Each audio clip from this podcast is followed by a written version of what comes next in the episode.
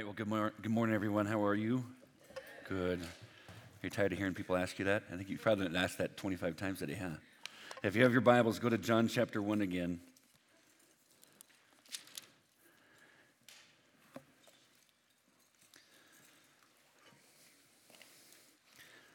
I mean, picture the scene, friends. John the Baptist shows up and he's baptizing thousands of people. I mean, people are just rushing to him. And it's a baptism of repentance where they're saying, okay, we need to change some things. We need to confess sin, and so they're being baptized. And it's a different baptism than we experience today as followers of Jesus. But it was still this commitment. It was this I need to turn from this bad and I need to turn to God. But I mean, hundreds and hundreds of people are flocking to him. Even religious leaders are asking, hey, who are you? Are you, the, are you a prophet? Are you the Messiah? Should we be expecting someone else? And he, he makes this statement, and it hit me uh, a few years ago when I was reading through it. He said, Okay, there's one who's coming after me, of whose sandals I'm not even worthy to untie. Now, think through that. Now, connect that to what we looked about God last night and how often we're telling God what he should do and how he should act and how he should do it quickly. See, I think sometimes we treat God like he's the barista from Starbucks. Like he's got to do it quickly, and if he doesn't do it quick enough, then there's really no tip. Or I'm going to show that I'm kind of Christian, but I'll show that I'm a little bit impatient, or I'm in a hurry, so you better step it up so that I can so that I can fill that addiction. I mean, have the coffee that I've always wanted for the day because I can't get by without it. Isn't it weird that coffee is acceptable, but some other things aren't? We can justify our impatience and show how busy we are but we look at God saying, You better do this or else. You better do this or else. You better do it when I want, or else you're not. Yeah. You're not real. Guys, you realize that between the Old and the New Testament, there's a 400 year gap where God said nothing. 400 years did not send a prophetic word, no angelic visit, nothing. Didn't speak. For 400 years, the people of Israel are wondering, where did God go? They're just going through the motions. They're going through all the ceremonies that God had set up in the law. They're following what it is that He said, but there's no voice coming to them. And then all of a sudden, Jesus shows up, and John says it Behold, the Lamb of God who takes away the sin of the world. Look at verse 35 of John chapter 1. The next day, Jesus, uh, next day again, Jesus was standing with two of his disciples, and he looked at Jesus as he walked by and said, Behold, the Lamb of God. The two disciples heard him say this, and they followed him. And Jesus turned and saw them following and said to them, What are you seeking? Guys, I think that's a question that is so important today. He didn't say, Hey, what do you want? He asked, What are you seeking? So, friends, if I was to ask you, so what's your life about? What if, if you do anything with your life, what would it be?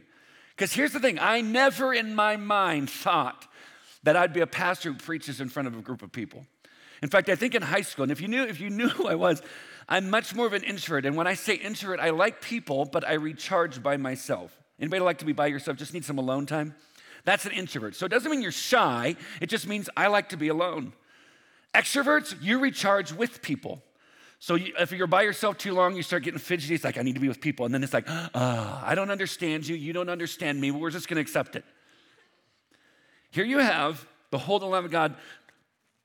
Disciples follow after him. What are you seeking? What are you seeking? I never thought that I would be a pastor who speaks in front of people. I never thought that God would open doors that I'm speaking in front of uh, camps and being, being part of what Hume does up here. I never thought that. And in fact, I have this little line that's kind of if you ever say the word never, God, I will never. That's God's playground.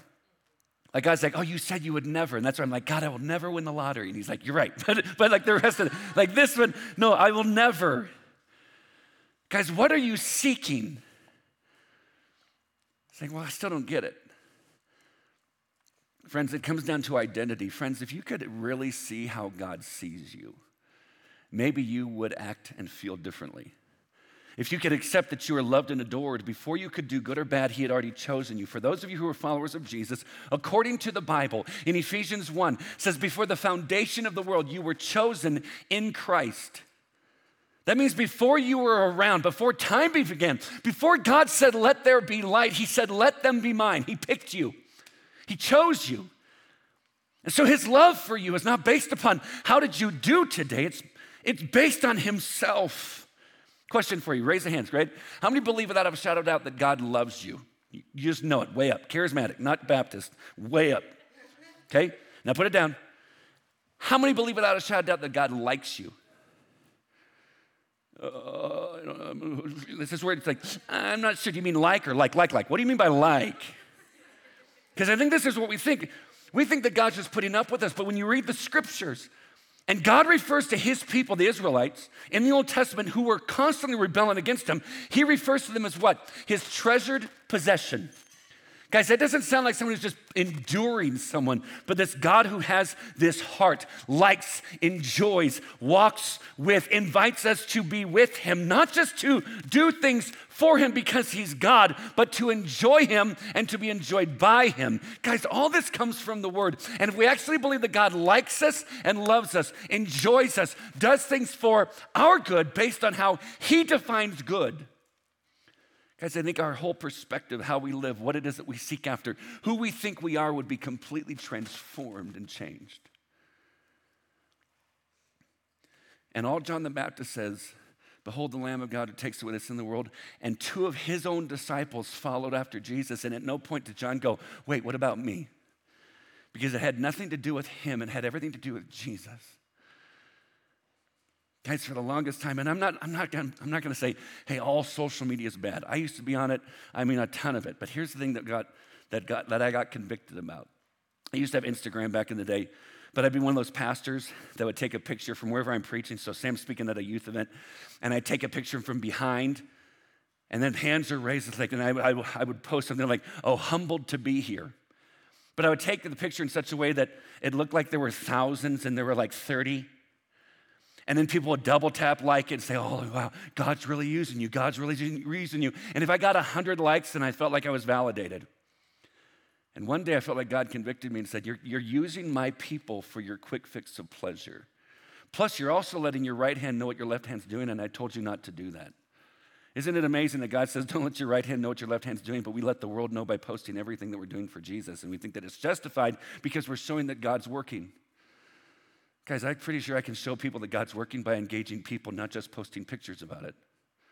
And so I gave, I gave it all up, and I'm alive. Who would have thought? Like I'm still breathing. My brain is still working. Oh, you can't survive. You can't know what's going on. I am and I can. And I guess maybe God's making it God's making it so that my identity is wrapped in who He is and who He says that I am rather than needing the applause of people, but only wanting the applause of heaven. Guys, I want to invite you into that. It's not necessary. But it's when you go to what God says about it.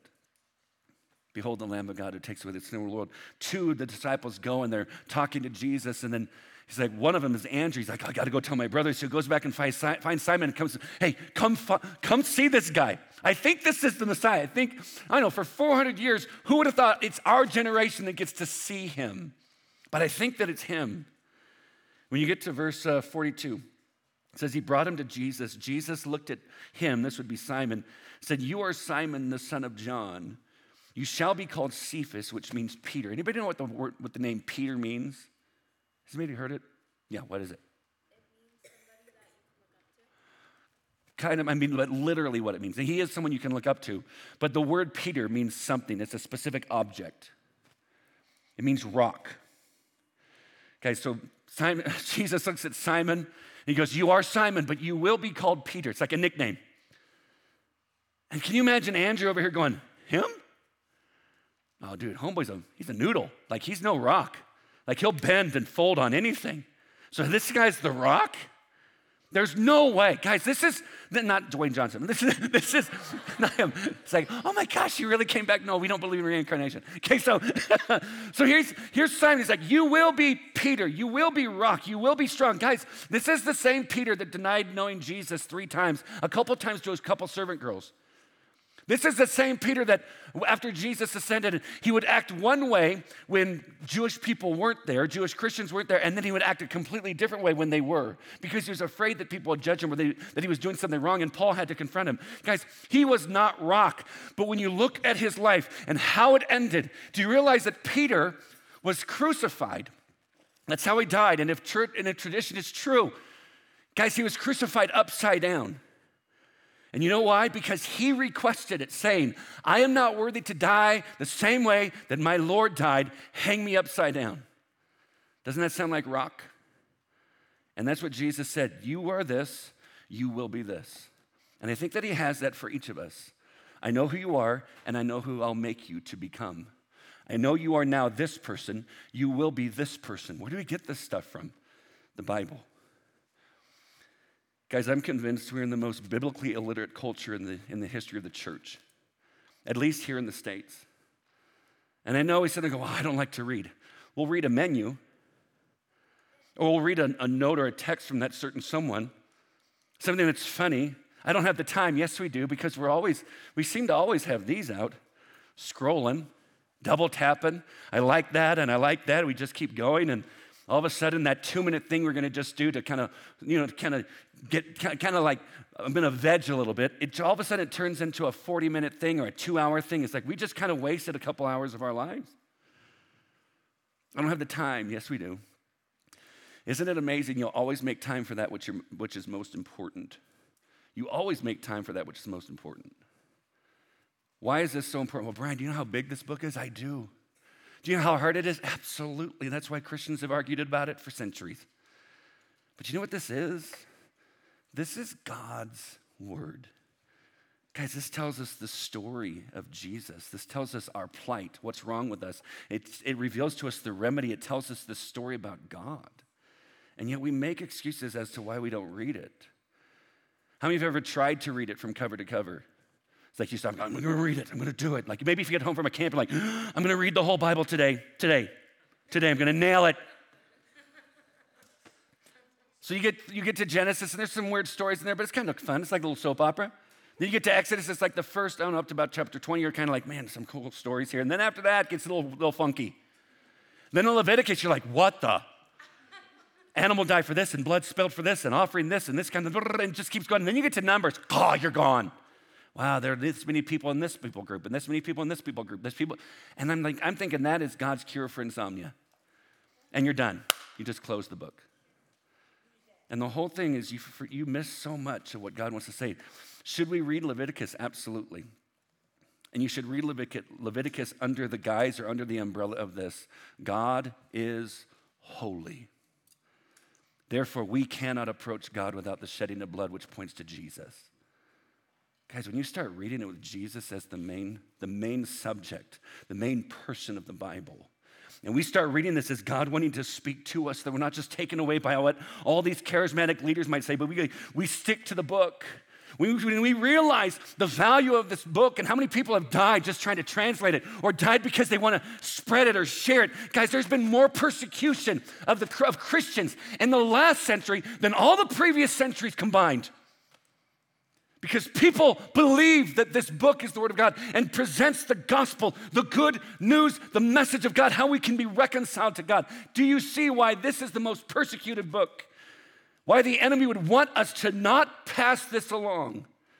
Because this, is, this tells the story of how we can be right with God. Do we get how important this is? I remember I read this email, I got it, I got it in the summertime. And it told this story of a, a little girl named Tavani. She was 11 at the time. She's from Indi- Indonesia, and it said for five years she prayed for this specific thing. For five years, she constantly kept praying for this one thing. Do you know what it was? A Bible of her own. That's all she prayed for. For five years, she prayed for, for a Bible of her own. And then all of a sudden, it shows where she got it. And then she made this statement I knew, I know that if I, I prayed for that, and now I know that I could pray for anything and God will come through. But for five years, that means from when she was six, she prayed for a Bible of her own. And most of us have at least one, if not more, and apps on our phone, and we don't spend time in it with Him.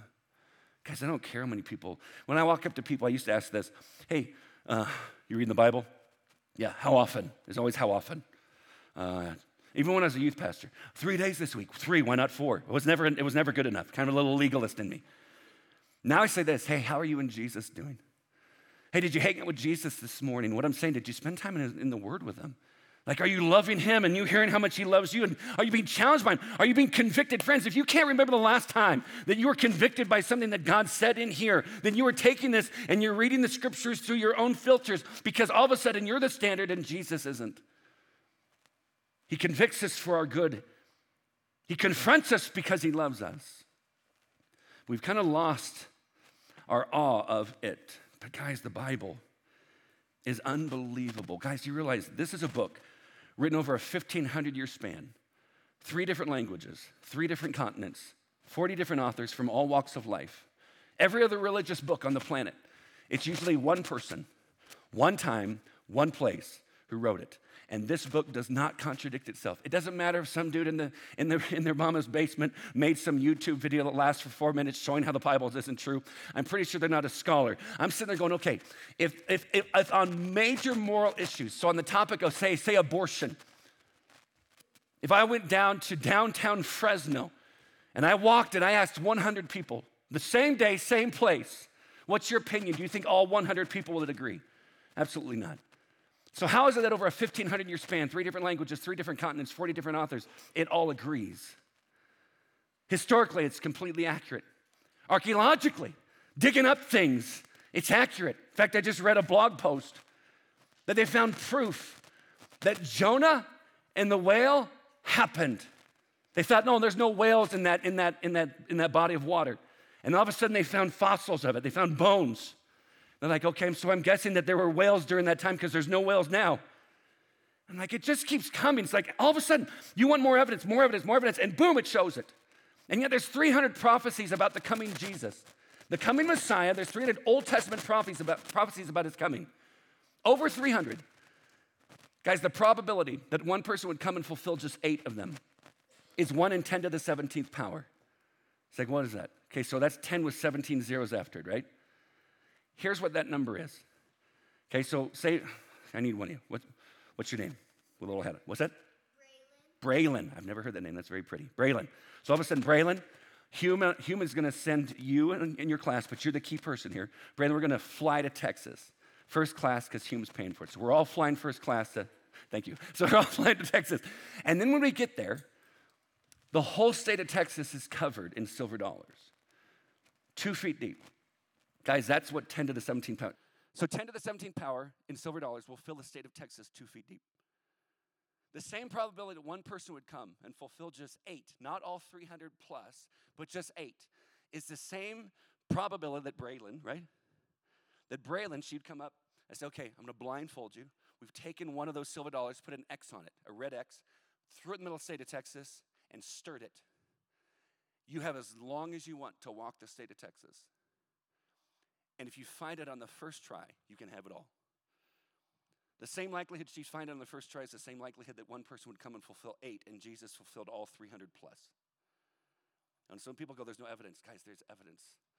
This can be trusted. When the Bible itself refers to itself, hey, this is God breathed, it is living and active, sharper than any double edged sword, piercing the division of soul and spirit, joints and of marrow, and discerning the thoughts and the intentions of the heart. Guys, it's the Bible It teaches us all these things about God, all these things about us. Why do we need a Savior? Why did Jesus die? What was the importance of His resurrecting? This concept of what, what is love? Baby, don't hurt me. It's like, what, do we, what is love? We all just have this opinion. Oh, it just means accept people or, or be nice to people. Guys, it's so much more different. It's so much more profound than that. That is patient, kind. It doesn't envy. It doesn't boast. It doesn't rejoice in wrongdoing, but rejoices in the truth. That means in the concept of love is the topic of truth. For a person to say, I don't believe in truth, means they cannot love.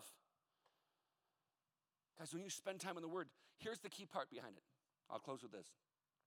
The reason we should spend time in the Bible is so that we can spend time with Jesus. The reason we spend time in the Bible is that we could spend time with Him. Not just to know. It's not like we get to heaven where we stand there like Family Feud or, or Trivial Pursuit where we just answer questions to show how much Bible we know. Guys, has nothing to do with that. We spend time with God in His Word so we can hear Him speak to us and we can respond and speak to Him and allow God to change us from the inside through His Word by His Spirit.